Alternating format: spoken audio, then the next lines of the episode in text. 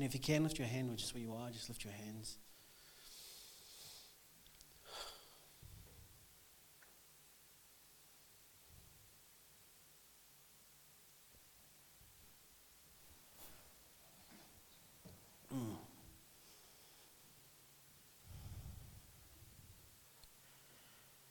As you lift your hand to the heavens, I believe God's just working on your behalf right now. So if you're not used to raising your hands just even a little bit or closing your eyes in front of others, I encourage you just to do that now. And as you do so, Holy Spirit, come.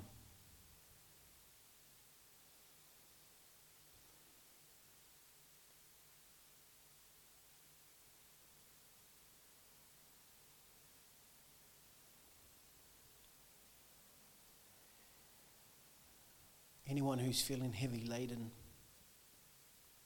or feeling burdened or came into this place burdened this morning, I sense God saying, I want to give you rest today.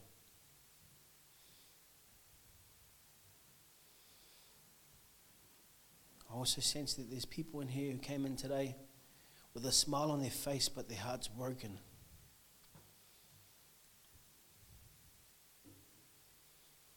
God sees you. And He wants you to know this morning that He loves you so dearly and so much that He's working on your behalf right now. That you even may not see it right now, but He has gone before you.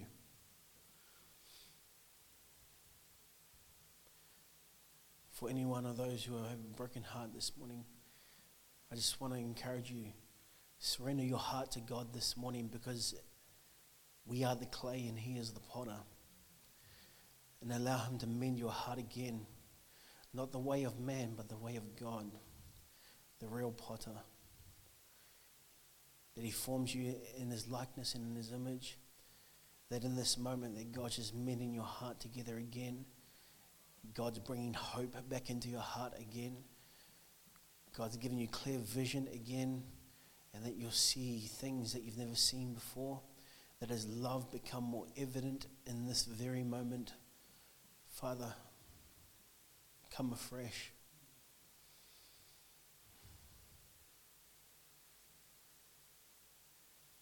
We thank You. The healer is in the room. Salvation's in this room. The waymaker's in this room. So whatever your situation right now, you know what you're going through. Why don't you lift up to the Lord right now, because He's in the room. Say it to Him. If it's a person, or if it's a situation that you're going through, why don't we just say it to God and go, God, we give it to You this morning. Our hands, our physical hands and our hands are not waymakers, but Jesus Christ is the waymaker. He is the way, the truth, and life. So why don't you give those very things that you may be struggling with, the very things that may be pulling you down, the very things that have been pushing you with so much burden. Why don't you give it to God this morning? So Heavenly Father, we just go, here You are. All the frustrations, or the heartache, or the things, or the mamai that's in our heart. We surrender to You, Holy Spirit, because we are the clay and You are the potter. That in You that we may find rest, and in You we may find freedom, and in You we may find complete healing if we just surrender to You. And so, Father, we surrender to You right now. We yield our hearts to You right now. We yield our mind to You right now. We yield our physical body to You right now. That You may speak to us, and our ears are listening. Our eyes are seeing. And our hearts are open to receive. So God, we thank You. We give You honor and glory. In the name of Jesus we pray. All God's people say, amen, amen, amen. Woo! I don't know about you, it's pretty heavy. I just felt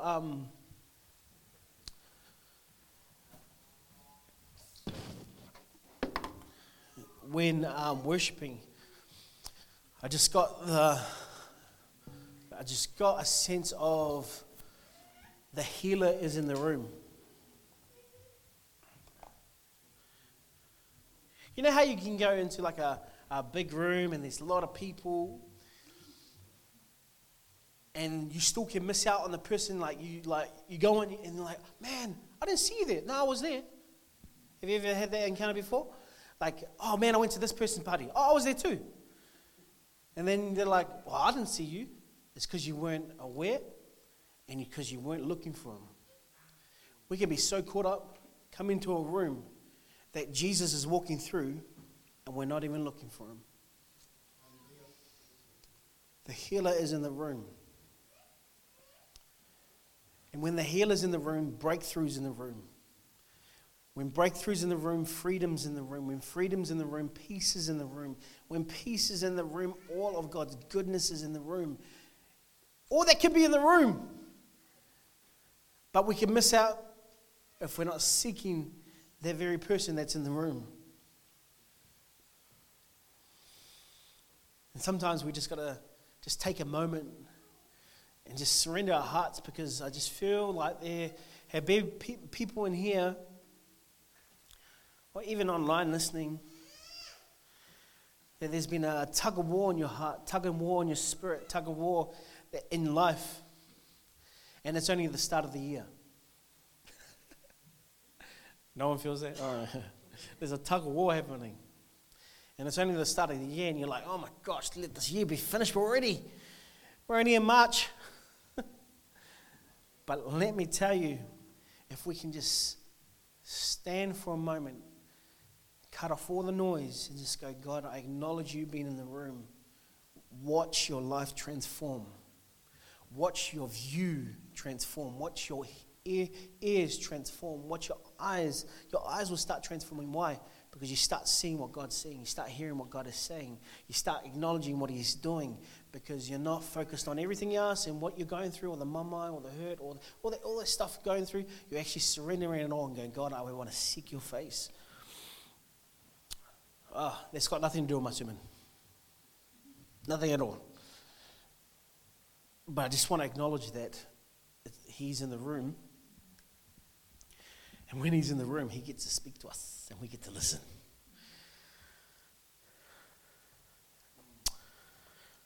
Lord, as we start this new series, I pray that you speak to each and every one of us, challenge us, transform us, and make us into your likeness each and every day. We give you honor and glory. In Jesus' name we pray.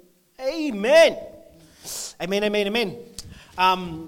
First off, I want to say thank you for all those who could make it yesterday in doing the working bee. We got that done in 2 hours. Real quick.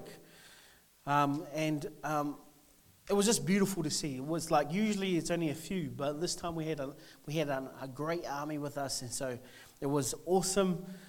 We got to clean out everything that we needed to clean out before we start painting upstairs and getting ready for upstairs, because I can't wait to move back upstairs and continue building the altar that God has placed in that room. But we're building the altar here for now, so it's all good. This place will be blessed, the school will be blessed, and everyone who comes into this room will be blessed because we're in here. But I look forward to going back upstairs at church, and so I want to thank everybody who came.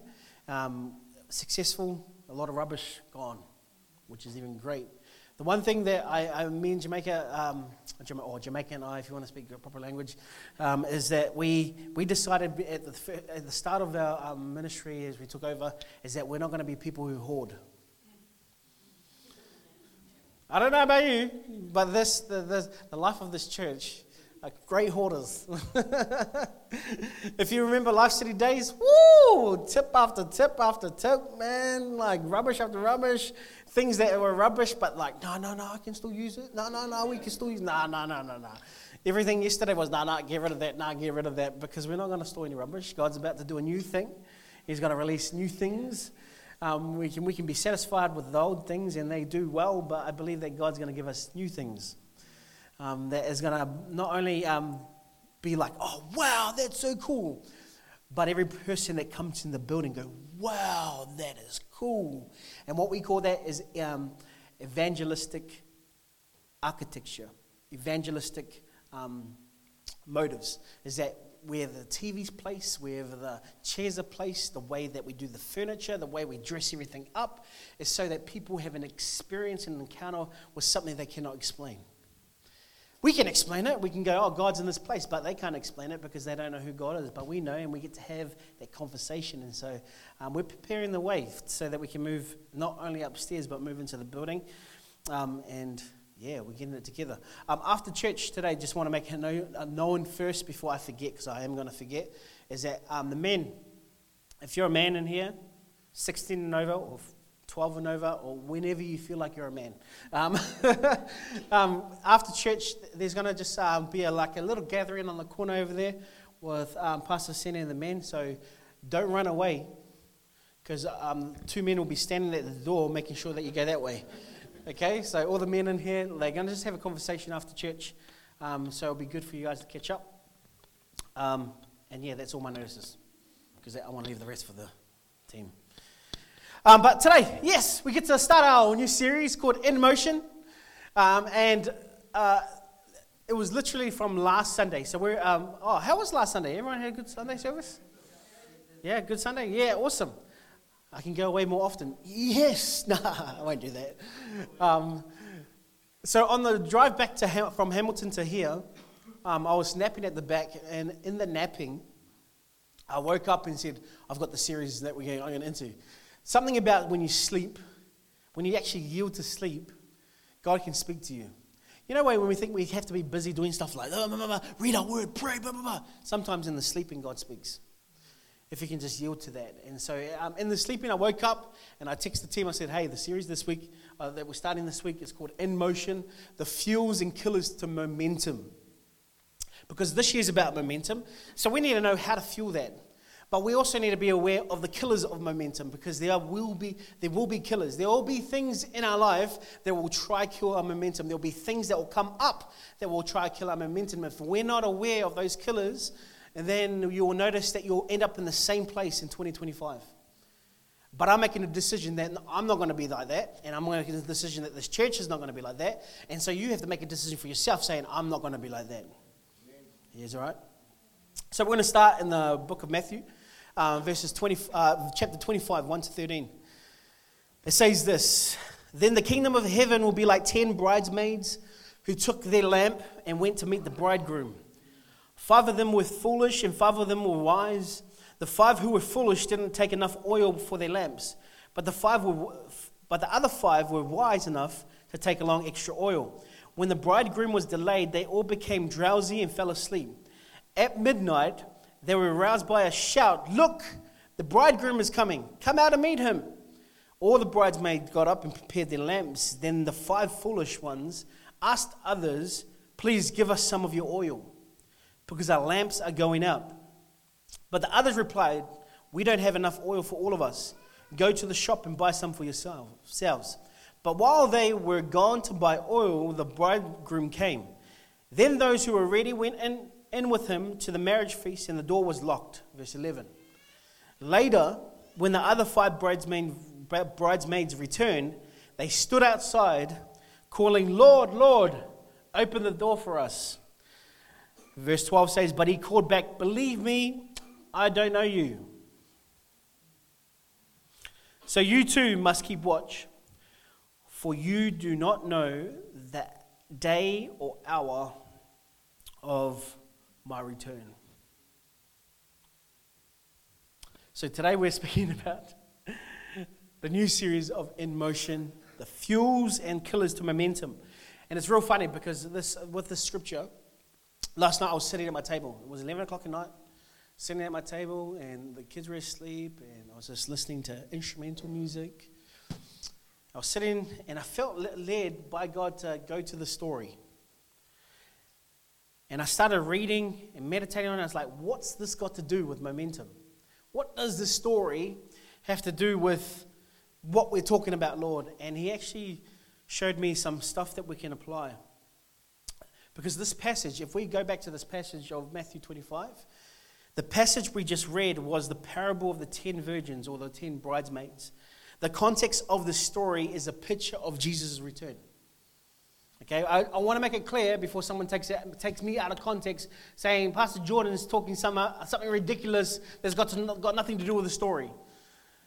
So the context of the story, so we make it known that everyone knows this is about Jesus' return. So I want to do a quick recap and break this down. The 10 bridesmaids or virgins all had lamps. Okay? They all had lamps, meaning they all had the same opportunity to meet the bridegroom. But the bridegroom was delayed, and in that delay, they had to wait.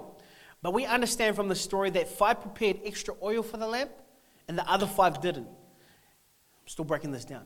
When the bridegroom was ready, it was midnight, and only 5 of them could go out to meet the bridegroom because they were ready, while the other 5 had to hustle around in the middle of the night and purchase oil. Everyone follow me? Yep. The 5 bridesmaids made it into the feast, while the other 5 bridesmaids didn't. Why? Because they were spending their time trying to find oil. And so the message of that I want to articulate this morning, or the title, is called this: Live Ready. Live ready. Why don't you tell your neighbor, live ready. Tell the person beside you, live ready. Tell the person behind you, live ready. See, if you're asking right now, and if you have questions in your mind like, hey, how does this relate to our series? Like, that's a good question to think about, because I'm asking that same question. I was like to God, what does this have to do with that series? Because this story is 100% about us being ready and prepared for the coming of Christ. But there's some principles that God showed me within the story. And then in the story, how to fuel momentum, but also what could kill our momentum. And so the title of the message is called Live Ready. And when I say live ready, what I'm meaning is we as the people of God need to have a posture of readiness. We need to have a posture of readiness. I want to explain this so that we can get this picture. So what does that look like?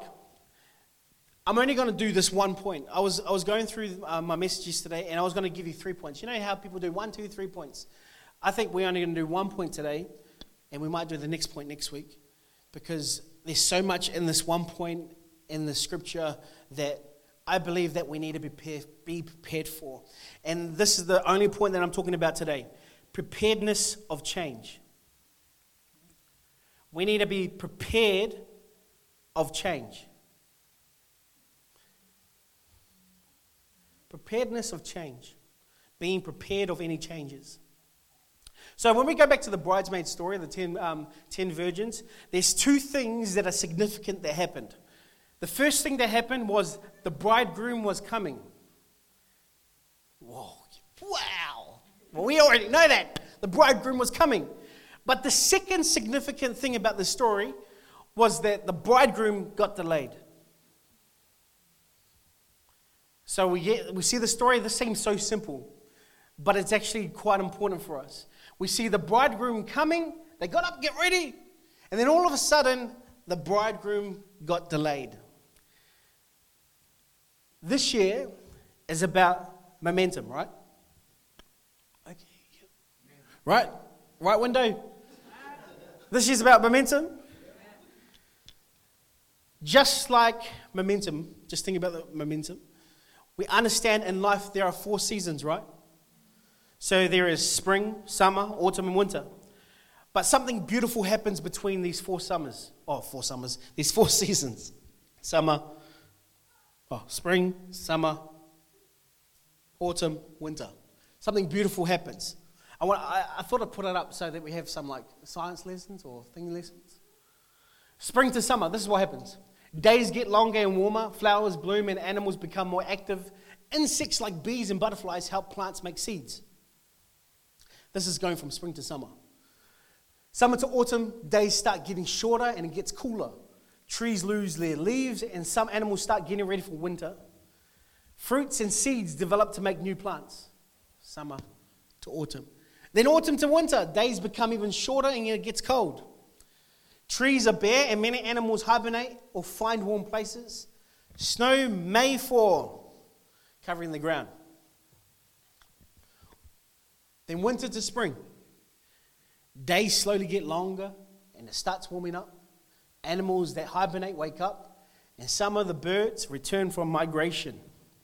Flowers bloom again and trees grow new leaves. That's a lot of information. What's that got to do? What has this got to do with preparedness of change? This is the point. Every season prepares for the next season. Can I say that again? Every season prepares for the next season. Spring to summer, summer to autumn, autumn to winter, and winter to spring doesn't change by accident, but on purpose. In the transition, it's slowly changing. Are we okay? God has designed our seasons to prepare for the change. Preparedness or change.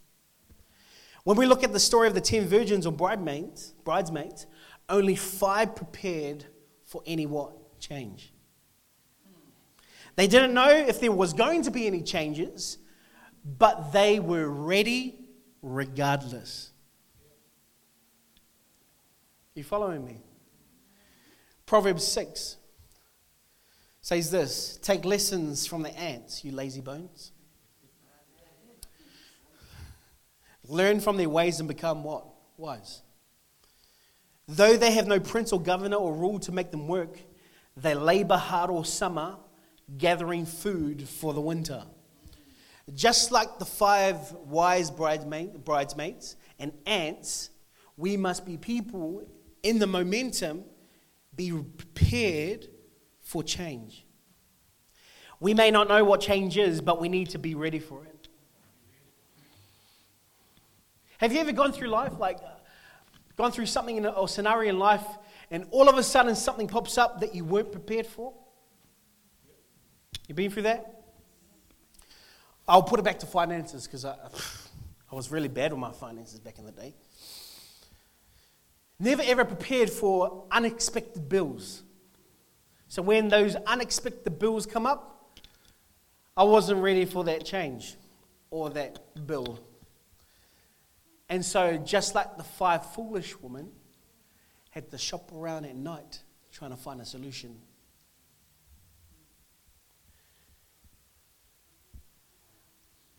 In our year of momentum, there are going to be seasons that we have to have a change. And maybe a change of pace, maybe a change of thinking, maybe a change internally, maybe a change physically, like a change of work job, change of situation, change of house, I don't know.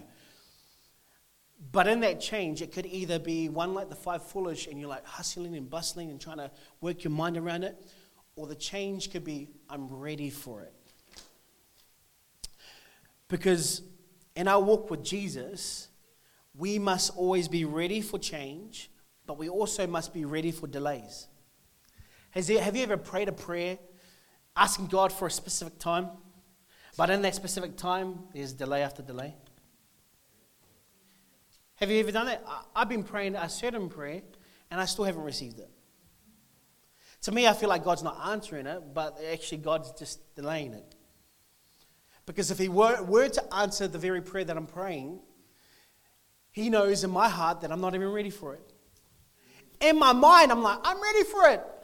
But in my heart, I'm not ready for it. In our walk with Jesus, we must be ready for change, delays, but we also got to be ready for unexpected events or circumstances. Because we could be zooming with momentum, right?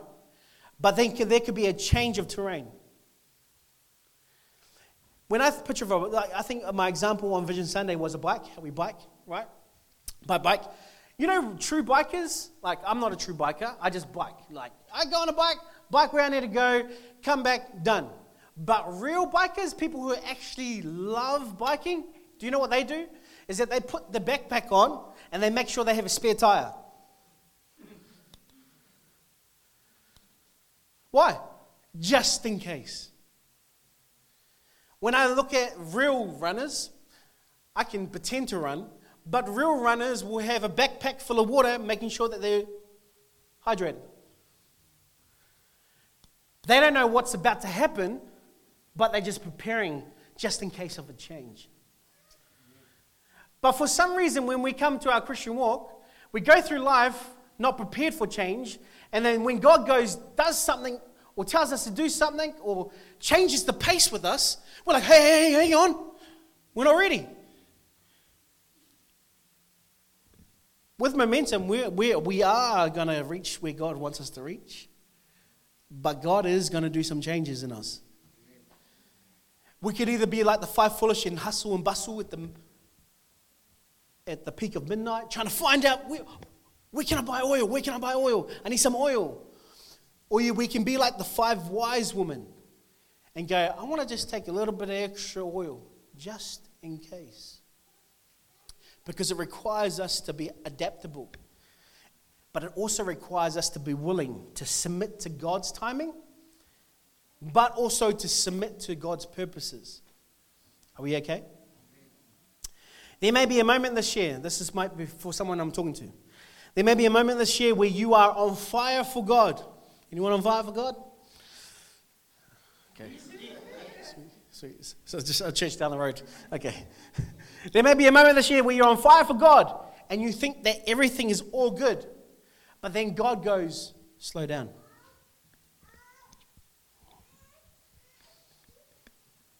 There may be another moment where you are comfortable with where you're at, comfortable with the speed you're going, because you're like, oh, God, I'm cruising, man. I'm loving life, and God's blessing me, and God's doing stuff. And you'll love the speed that you're moving on, and God steps in and says, hey, can you pick it up? Can you dial it up? Can you go my place? Because whatever it may be for you this year, all I know that we as the people of God need to live ready. Because the year of momentum is going to have challenges. The year of momentum is going to have some heartache. It's going to have some frustrations. You are going to be frustrated with me this year. Okay, you're not? You're going to be frustrated with your spouse this year. You're going to be frustrated with your children. You're going to be frustrated with your neighbor. You're going to be frustrated with the other person on the other side of the church this year. But with this year of momentum, we've got to be ready, even when the frustration comes, to keep going. Even with the changes in life, we've got to keep going. Even when the enemy's attacking us left, right, and center, what are we doing? Keep on going. Why? Because we're living ready. Are we okay?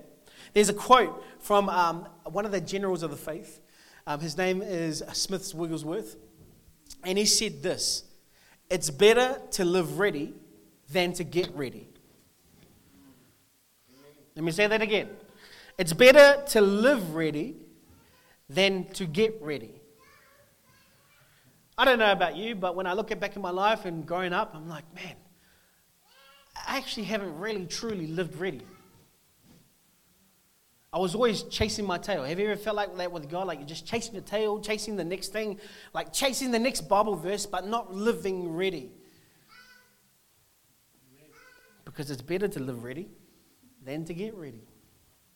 When the bridegroom was ready, the five foolish were still getting ready, which made them miss out on the feast. Why is that important? It's important because change is inevitable. Do we know what inevitable means?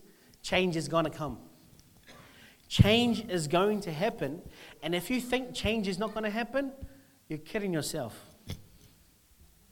Just like there is 4 seasons in this world, there is many seasons that we go through.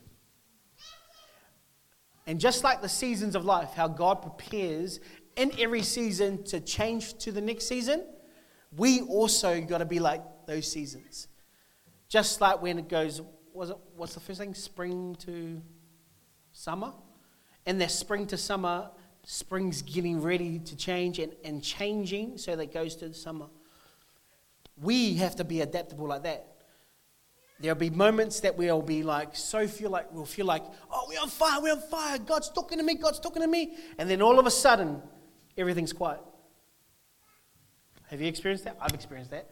Where I'm on fire for God. And then all of a sudden, God's like, shh. I look back when I'm like, God, why were you so quiet in some of my seasons? It's because he's like to me, like this is what I felt in my heart. The reason why I was quiet, because I said enough in your last season. The reason why he was quiet in one season of my life is because he said enough to get me through the next season. So he didn't have to say another word to me. All I had to be is live ready. So that even in my droughts and even in my desert moments, I was living ready. Why? Because I carried his word continuously. When I look back, I didn't realize at the time, but when I look back, I could see God being quiet and me just hanging on to his word, hanging on to this word. And then all of a sudden that season's finished and then he starts talking again. And then all of a sudden something changes again.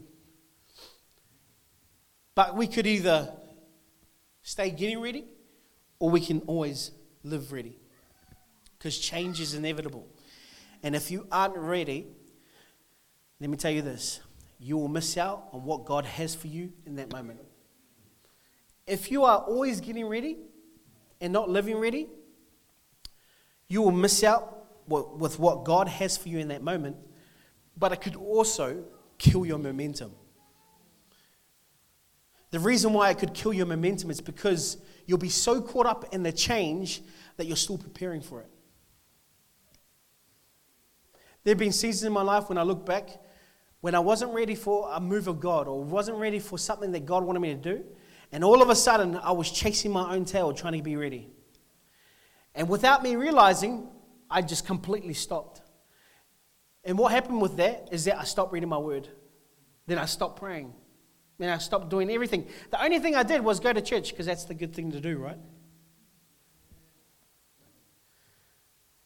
We have to be careful. If we're not living ready in this year of momentum, if we don't live ready and be prepared for change, what's going to happen is that change, that very change is going to kill our momentum. Why? Because we're chasing the change and trying to be prepared like the five foolish women rather than the other five who was already ready.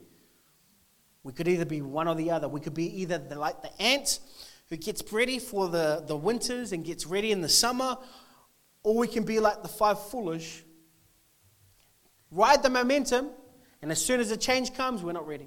As soon as our tire pops, we're not ready. As soon as there's a flat tire, we're not ready.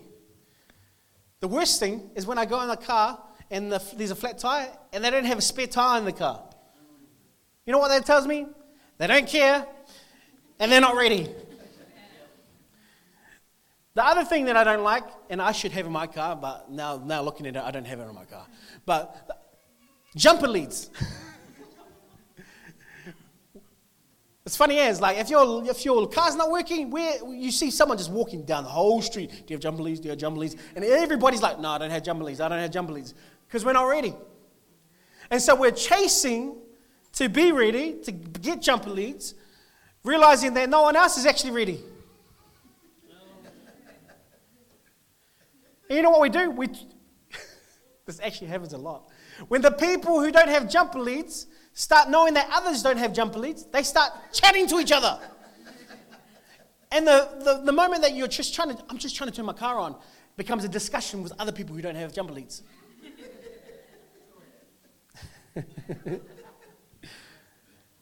We got to be careful with us that we don't be like the jumper leads. We have to be ready for the change. We got to be professionals at what we do. Just like athletes, you know, when they do training outside their normal regime when there's no one around. When people go hiking, they don't just hike with nothing. They hike to prepare just in case something happens. Have you ever been, probably someone has actually. Has anyone been on a hike and wasn't prepared? Yeah? That's terrible. But we actually live our spiritual life that way. We're not prepared for the terrain. We're not prepared for what's ahead.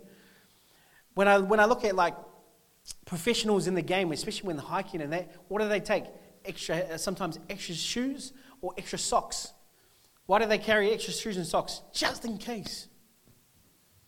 What else do they have? They have little meals. Why? Just in case they get stuck. Why do they carry extra water? Just in case it takes a little bit longer than usual. They live ready in their sport or their what they do, but we as Christians don't live ready. And we go through, fly through momentum, and then all of a sudden a change, oh, we're not ready. And without realizing it, sometimes that change can kill the momentum that we're going through. Amen. If we're not living ready. And so the question I want to ask us this morning, how do we prepare to be ready for change? Because change is inevitable. We are going to go through changes. You are going to go through a change. Your relationship with God's going to change. Before, it's just you turning up to church, right? You have this relation with God and you turn up to church and it's been wonderful. Then all of a sudden, God's just flipped the script and he's like, okay, go to church and I want you to do this too. Oh. No, I don't have time to, Lord. I'll come to church, but I can't do that. No, God's like, I need you to change. And in that changing, you go, okay, I'll do it, and you're ready for it. But then again, then he chucks something else at you. Oh, no. We have to be people that live ready. So how do we prepare to be ready for change? And these are three simple things, but these three simple things are life. The first thing is this. Stay grounded in His Word.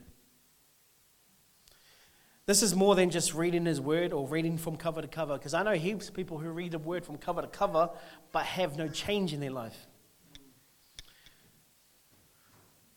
I did it at Bible college. When we had Bible college, part of the curriculum was that we were to read from cover to cover of the Bible. Did that change anything in me? No, because I was just ticking off an assignment. We have to be people who are grounded in His Word. And it's about being in the Word, but also allowing the Word to be in you. So not just us reading the Word, but let the Word read us. So that as it speaks to us, it's changing here. Psalms 119, 105 says this, your Word is a lamp to my feet and a light to my path. Joshua 1:8 says this, this book of the law shall not depart from your mouth, but you shall meditate on it day and night, so that you may be careful to do according to all. Can I make that known? Do according to all that is written in it. We can't pick and choose what's in the Bible, but we got to do what is according to all of it. For then you'll make your ways prosperous, and then you'll have good success. We ask God for good success. We ask God for a way of prosperity. Who doesn't? We can ask that.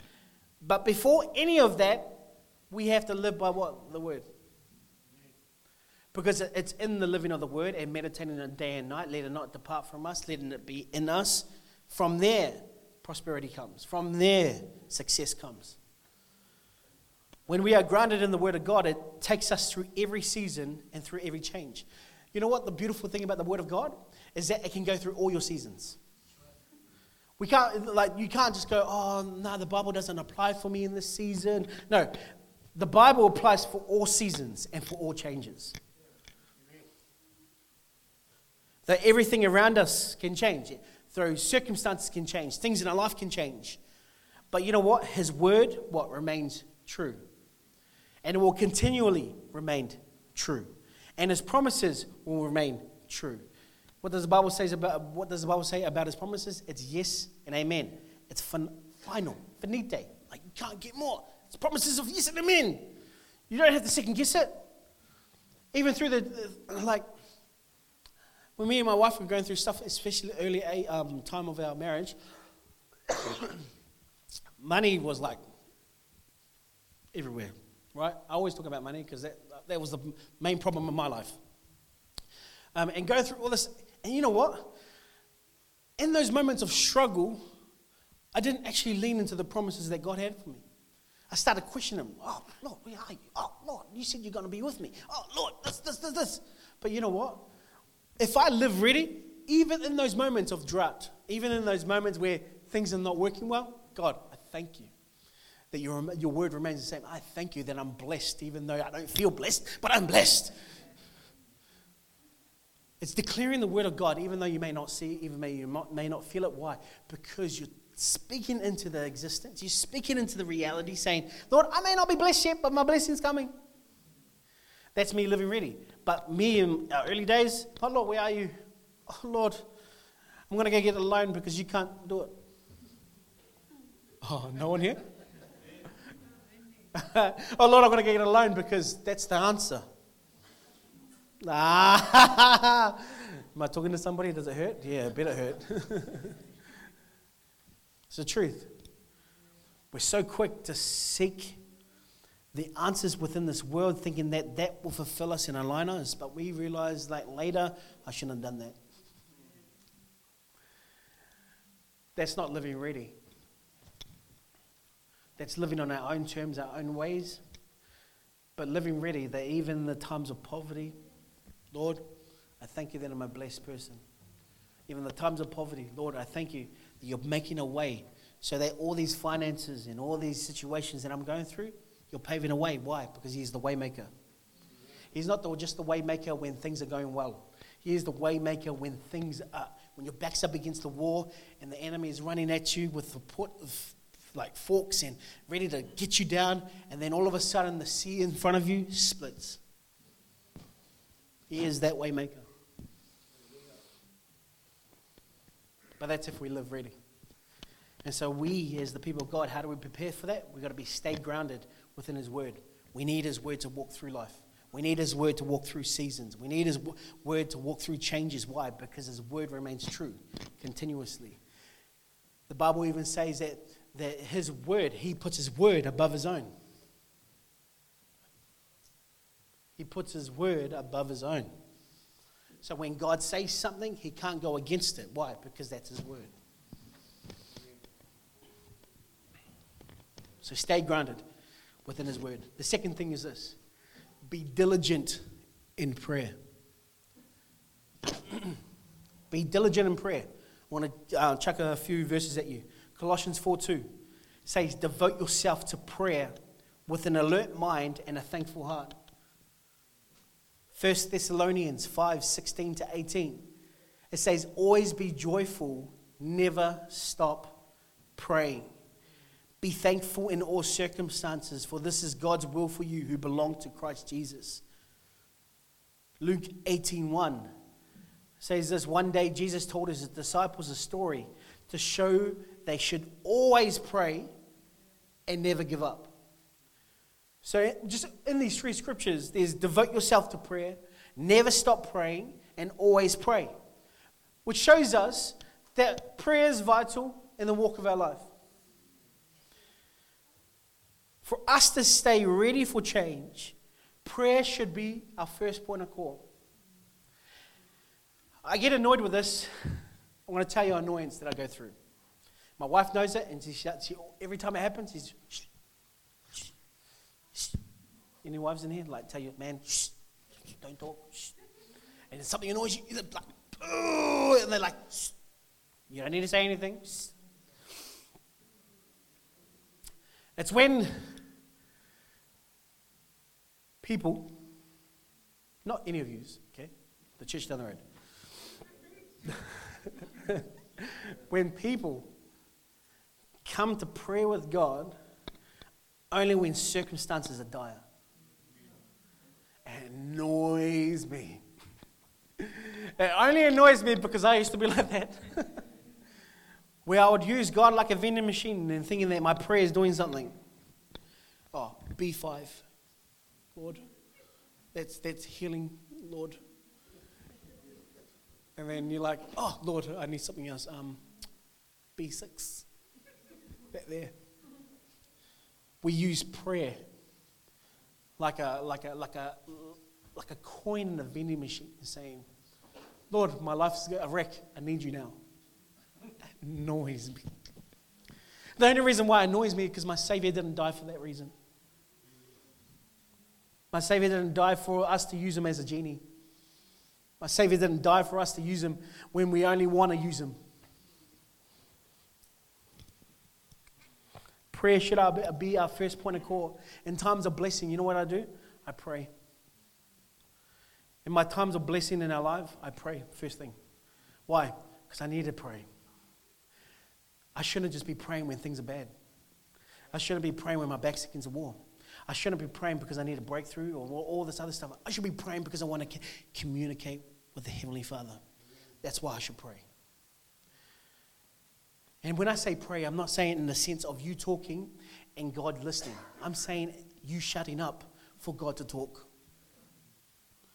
Because for some reason, with this Western idea and this Western world of prayer is us coming and gathering together, praying to God, praying to God, praying to God, praying to God, praying to God, breakthrough, Lord, change, revival, this. And he's like, can you just shush so I can talk to you? Because prayer is two ways. For some reason, the Western world has put it prayer is one way for God to listen to us and for God to do our bidding. Prayer is not that. Prayer is about us coming into His presence so that we can be in His likeness and communicate. So that in the praying and in the seeking of Him, He's like, what do you need? God doesn't say, what do you need at the start of the prayer? God says, what do you need after you come into His gates with thanksgiving and into His courts with praise? What do you need? Amen. I can tell you 100%. If we can be people who are diligent in His word and diligent in prayer, that when we go to pray to God and we say, God, I'm praying not to get something from you, but I'm praying to have a deeper relationship with you. Speak to me. And that speaking to you, He'll give you pathways and blueprints to get you out of your situation. You might be going, God, but I need money. No, I want to give you a way out so that you don't have to seek money, but money will chase you. Prayer. Don't use it when you just need it. Use prayer at all times. At all times, I'll praise the Lord. I will continually speak of His praises. My favorite psalm in the whole Bible, Psalms 34:1. At all times, I'll praise the Lord. That praise is also about thanksgiving, also about us surrendering. At all times, I'll praise the Lord.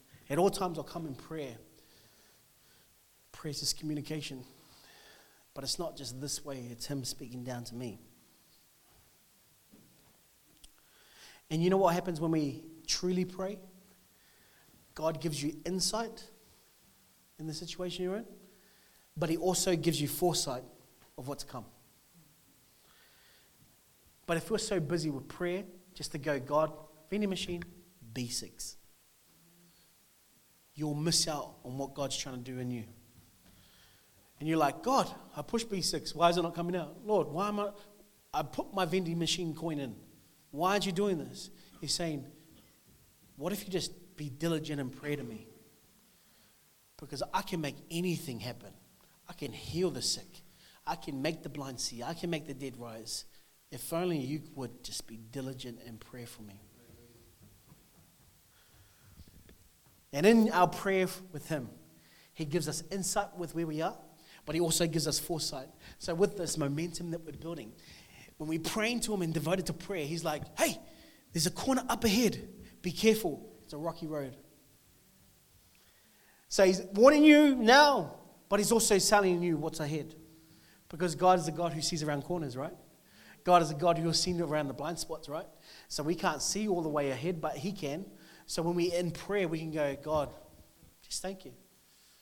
I just surrender my life to you. I surrender my mind to you. And I surrender my day to you. And in that surrenderance, God starts downloading things. Get your heart ready, Jordan. What do you mean? Get your heart ready. Get your heart ready, Jordan. Like, there's been moments in my life where God will say something. Just get your heart ready, Jordan. Get your heart ready. And you're like, what for? It doesn't make sense. And then something happens during the day that I needed my heart to be ready for. You know what? That is accessible for all of us.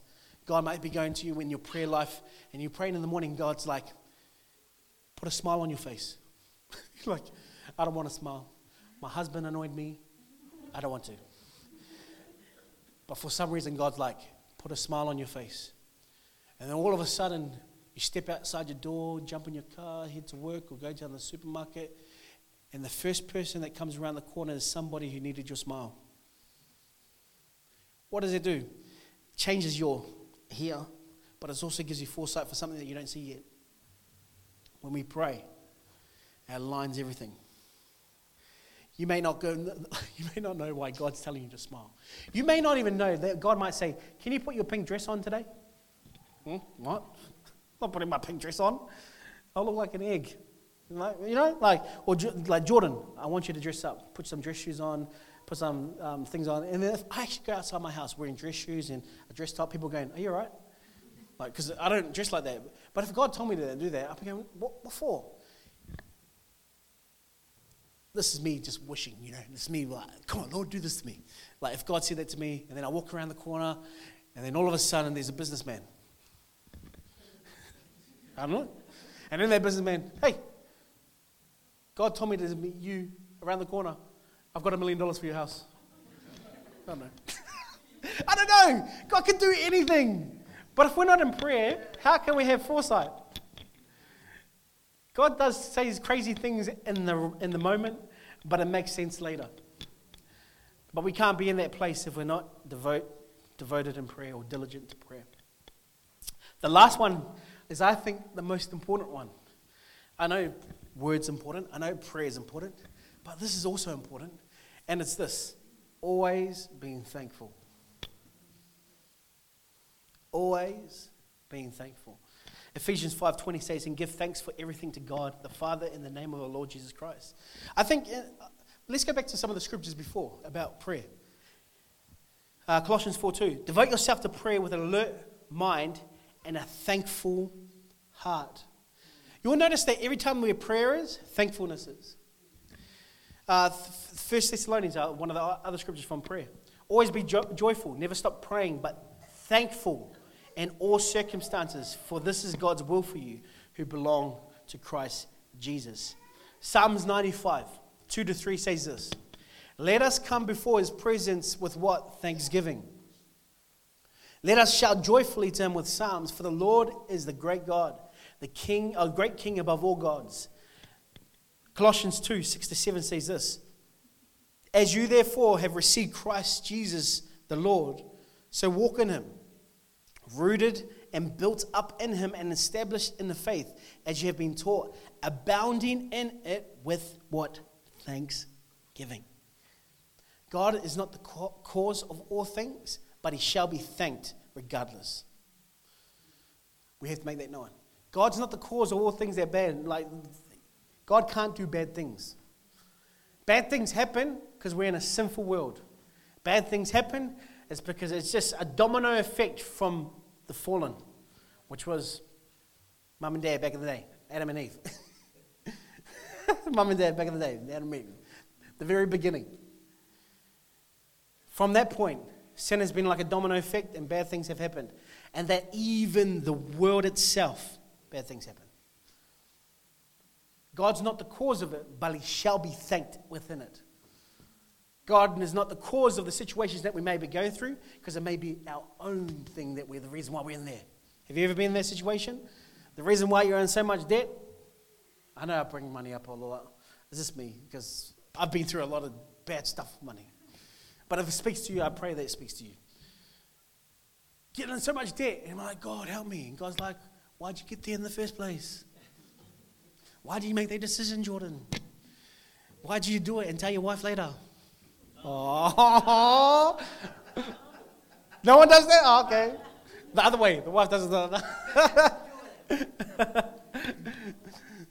But a lot of the stuff that we go through, the bad stuff or the things that are heartache, that are hard, it's not because of the cause of the devil, but it's the cause of our bad decisions. But even in our bad decisions, God shall be thanked. Even when you don't want to talk to your spouse, God shall be thanked. Even when you want to tell your children off, God shall be thanked. You know what will happen if you have this mentality of God shall be thanked in all things? That when you're about to yell at your child, you're like, "Oh, no, God shall be thanked." And so that yelling actually comes back and say, No, I'm not honoring God that way. God shall be thanked. Someone address my children this way. I'm not saying that me and my wife get it right all the time, but we get it right most of the times. The way we discipline our son, the way we talk to him, The reason why we do that is because God shall be thanked. Because at the end of the day, Judah, wherever he is, Judah is God's son first, not mine. I just have the responsibility and care on this earth to make sure that he raises up to be a godly man. But first, he is God's son. And if I disrespect God's son, who am I disrespecting? God himself. So God shall be thanked. Not just in the little things and the big things, God shall be thanked in all things. So that when we have an attitude of God being thanked in all things, what are we doing? We're living ready. When circumstances are dire and things like crash around us, God shall be thanked. Why are we thanking God in times of that? Because we're ready. We're living ready. And this year is all about momentum and all about us reaching what God has ahead of us. But in the ahead of us, there are going to be changes. And we've got to be prepared for those changes. And in preparing, we must stay grounded within this word. We must be diligent in prayer. But we also must be thankful in all things. And sometimes, to be honest, there'll be things in your life that you go through that you don't want to be thankful for. There'll be times where you don't want to thank God. There's times where you don't even want to talk to God. Okay, just me. Yeah. There are times where I don't even want to pick up his Bible. There are times where I don't want to pray for him. There's times that I don't want to worship him. But you know what? When we get away from our feelings and live ready, and even in those times of I don't want to, I'm going to. Even if I don't get anything from it, you know what I'm doing? I'm just paving a way of thankfulness. I'm paving a way of being diligent. I'm paving a way of this. Because we're living ready. We're not going to be like the five foolish bridesmaids who are like, oh, can you give me some? Can you give me some? And you're like, hey, no, this isn't even enough for me. We don't want to be rushing, trying to be prepared for change. We need to live ready. And so as we start the series today of In Motion, the fuels and killers to momentum, my encouragement for us today is to live ready. Be prepared for change, because change is going to come. Change going to come. No, there's a song. Okay. Hold on, change is coming. No? Okay. Change is going to come. And in the change, we just got to live ready. How do we live ready? How do we prepare for change? We stay grounded within his word. We're diligent to prayer. And what's the last one? Always what? Thankful. Imagine this room full of thankful people. Oh! I know, like, you know how worship gets amazing? Like, oh! And sometimes we just walk in here just like willy-nilly, right? But imagine a church people who walk into a building with thankfulness. Ooh! Oh, come on, Bella. Imagine a church family walking into a room with thankfulness. What can God do when we're just thankful? Ah, oh. You've been wanting to see miracles and wonders? Be thankful. You wanted to see God do something amazing, something incredible? Be thankful. And imagine we bring all our thankfulness together. Oh, the room. Be electrifying. Not saying it's not electrifying now, but I'm just saying it'll just be more electrifying. So let's pray. Father, we just thank you for your presence that's in this place. We acknowledge you right now. And so, Father, as we prepare ourselves for this year of momentum, Lord God, I just pray right now you speak to each and every one of us and how this word relates to us and what we need to do. But, Lord, Father, as we prepare to live ready, Lord, we just ask Holy Spirit to continually correct us, continually be with us, and continually show us what we need to do each and every day. That we want to be people who are grounded within your word, we are diligent to prayer, and we're always going to be thankful.